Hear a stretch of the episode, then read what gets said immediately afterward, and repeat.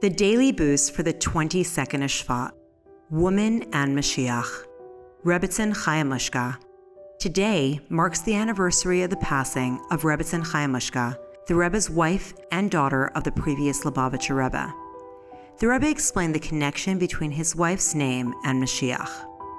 The name Chaya means life, which symbolizes the vitality that the soul infuses in the body. The name Mushka means myrrh, a fragrant spice.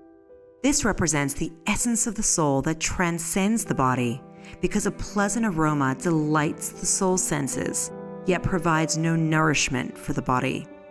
The union of these two words in the name of one person symbolizes the completion of our efforts to unite the essence of our soul with the body. This means that our soul's pleasure in God's sweetness must not remain aloof from our mundane lives. Instead, this pleasure needs to become our life's passion and focus to the point of a physical need. We must enjoy our Jewishness to the fullest. By filling our lives with Jewish joy and beauty, we carry on the legacy of Rebbetzin Chaim and we begin to live the life of Mashiach.